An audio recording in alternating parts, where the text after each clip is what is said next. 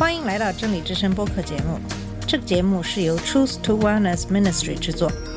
在这个节目里，我们要从一个不一样的角度向你介绍圣经和基督，带你走进一个属灵的世界。我们的节目在每个星期二、四、六更新，欢迎你的收听和关注。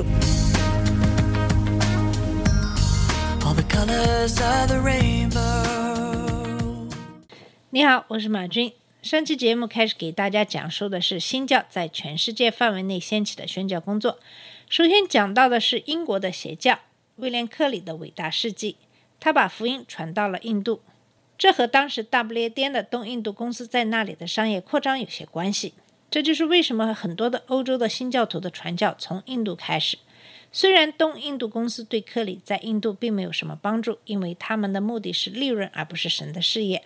但是克里在隶属丹麦的地盘雪兰坡定居下来，并且找到一份工作维持生计。就这样，克里和另外两位童工在孟加拉及其周边地区建立了强大的宣教网络，为福音在亚洲的传播做出了巨大的贡献。今天继续给你讲述新教在非洲的传播。利文斯通在非洲，从1841年抵达非洲算起，利文斯通从事日常传教工作达十年之久。可是他并非那种只在某个地方长久停留的人，他身上具有开拓者的心智和动力。用他自己的话来说，他总是挂念着那些传教士从未涉足的地方，那炊烟袅袅的千人村庄。第一次穿越丛林到达安哥拉西海岸的伟大征途，使利文斯通一举成名。之后，由于他不愿意抛下随行的非洲搬运工人，又横跨非洲大陆，到达东海岸的克里马内。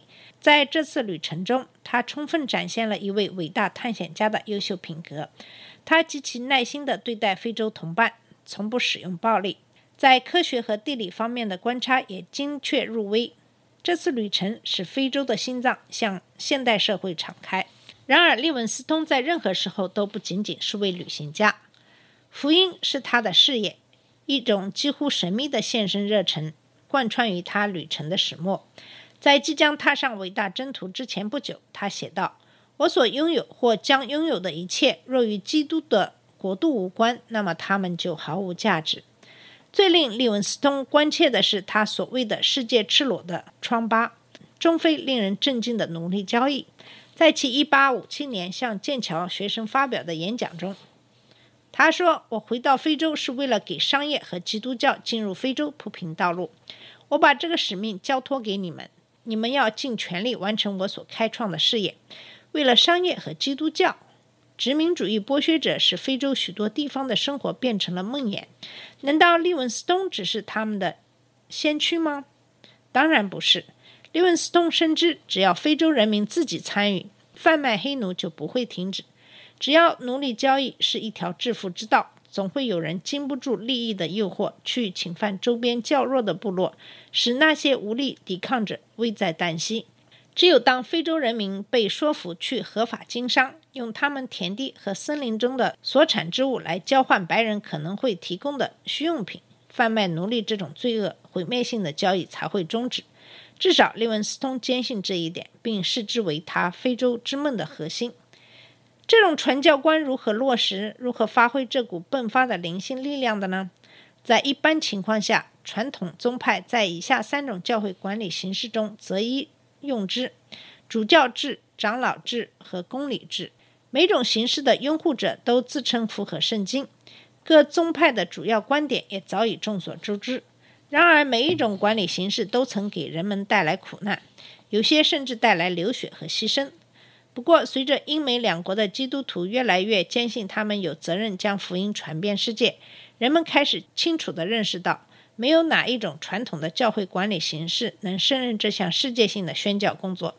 全球福音传道倡导者不得不寻求一种新型的合作方式——志愿者社团。克里再次成为这方面的先行者。在其探索基督徒委身于异教徒归信之法中，他问：贸易公司能做什么？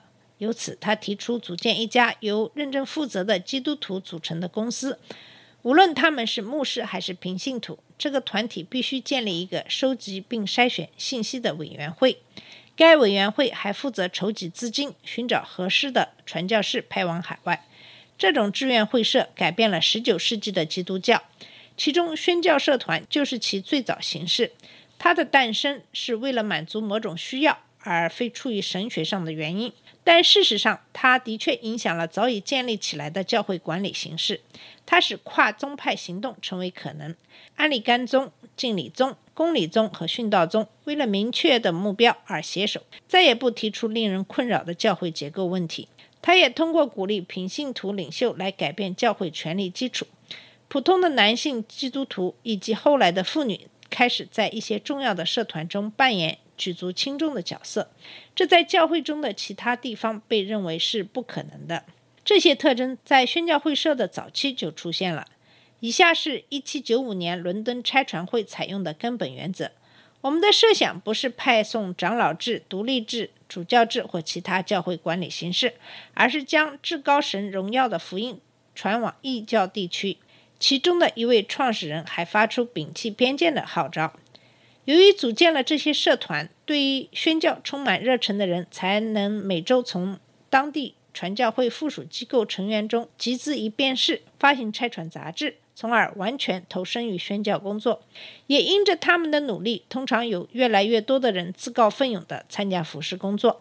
美国传教士鲁弗斯·安德森于1834年写道：“直到如今，这个世界基督教界中的福音派教会才真正的组织起来，着眼于全世界的归信，使基督徒联合起来的正是志愿者社团。美国第一家海外宣教会是美国海外宣教专员董事会。”他由新成立的公理宗安多福神学院的一群学生倡议组建成立，其领袖是萨缪尔·米尔斯。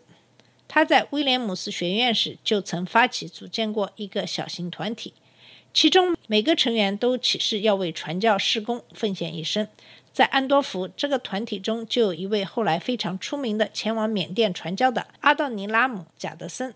学生们的工作，正如在以后的岁月里多次做的那样，为推展宣教工作奠定了基础。这一次也为年轻的美利坚民族奠定了宣教的基础。在这之后的几年中，敬礼宗、长老宗以及其他主要宗派继公理宗之后，不断的建立宣教机构，地方会社和妇女组织不断的开展活动，举行海外宣教儿童日，不定期访问休假的传教士。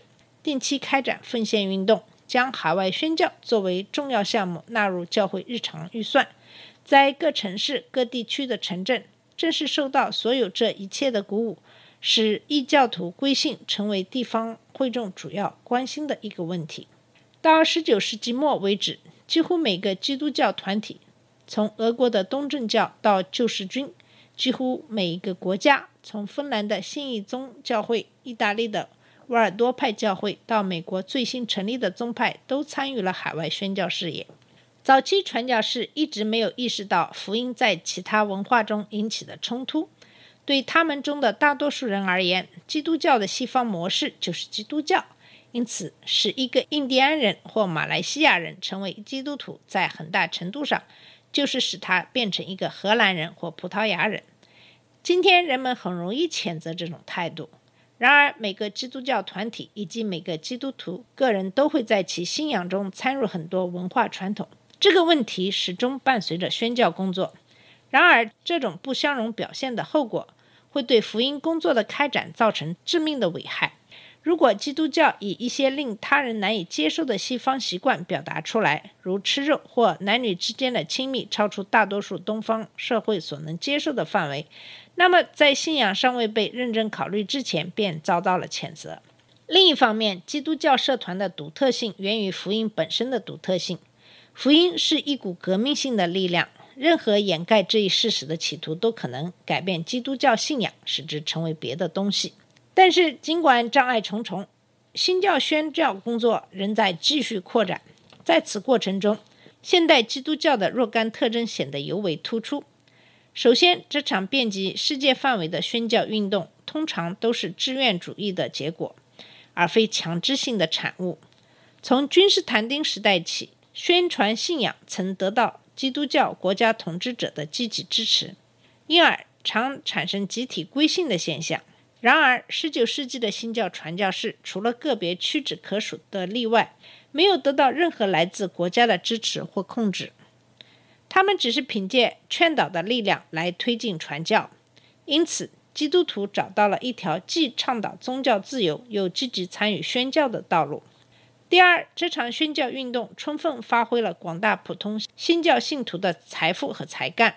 这些新团体与早期由修士和主教领导的传教运动有所不同，前者具有更广泛的群众基础，因此传讲福音作为教会的首要任务便落到各教会的信徒身上。第三，随着福音广传，出现了一大批具有人文主义精神的传道人，传道机构建立起学校。医院以及训练医生和护士的培训中心，他们将许多语言和方言变为书面文字。除了圣经之外，还将西方其他作品翻译为这些语言。另外，他们推广公共卫生措施，改进农业技术。在某些情况下，这些活动与令人归信的目标紧密地结合在一起。但也有许多只是出于认识到社会或物质的需要。这些需要没有一位基督徒能视而不见，而良心却不受责备。因而，从很多方面讲，这场宣教运动恢复了福音在基督教中的核心位置。在这个重要的意义上，这场运动重新获得了为宗教改革所遮蔽的神圣大公教会中的一个要素。因此，以克里修鞋铺作为起点，教会的大公性开始阔步前进，拥抱新土地上的新民族。好了，以上就是给大家讲的新教在非洲的传教，以及新教在全世界范围内传教形式的逐渐形成。好，谢谢你的收听，我们下次节目再见。这里是真理之声播客节目，真理之声是 Truth to Wellness Ministry 旗下的一个节目，由 Truth to Wellness Ministry 制作和播出。如果你有什么想跟我们分享，请给我们发电子邮件，我们的邮箱地址是 truth to wellness at gmail dot com。你也可以直接去我们的网站 www.truth to wellness dot com 浏览更多的信息。下次节目再见。All the colors of the rain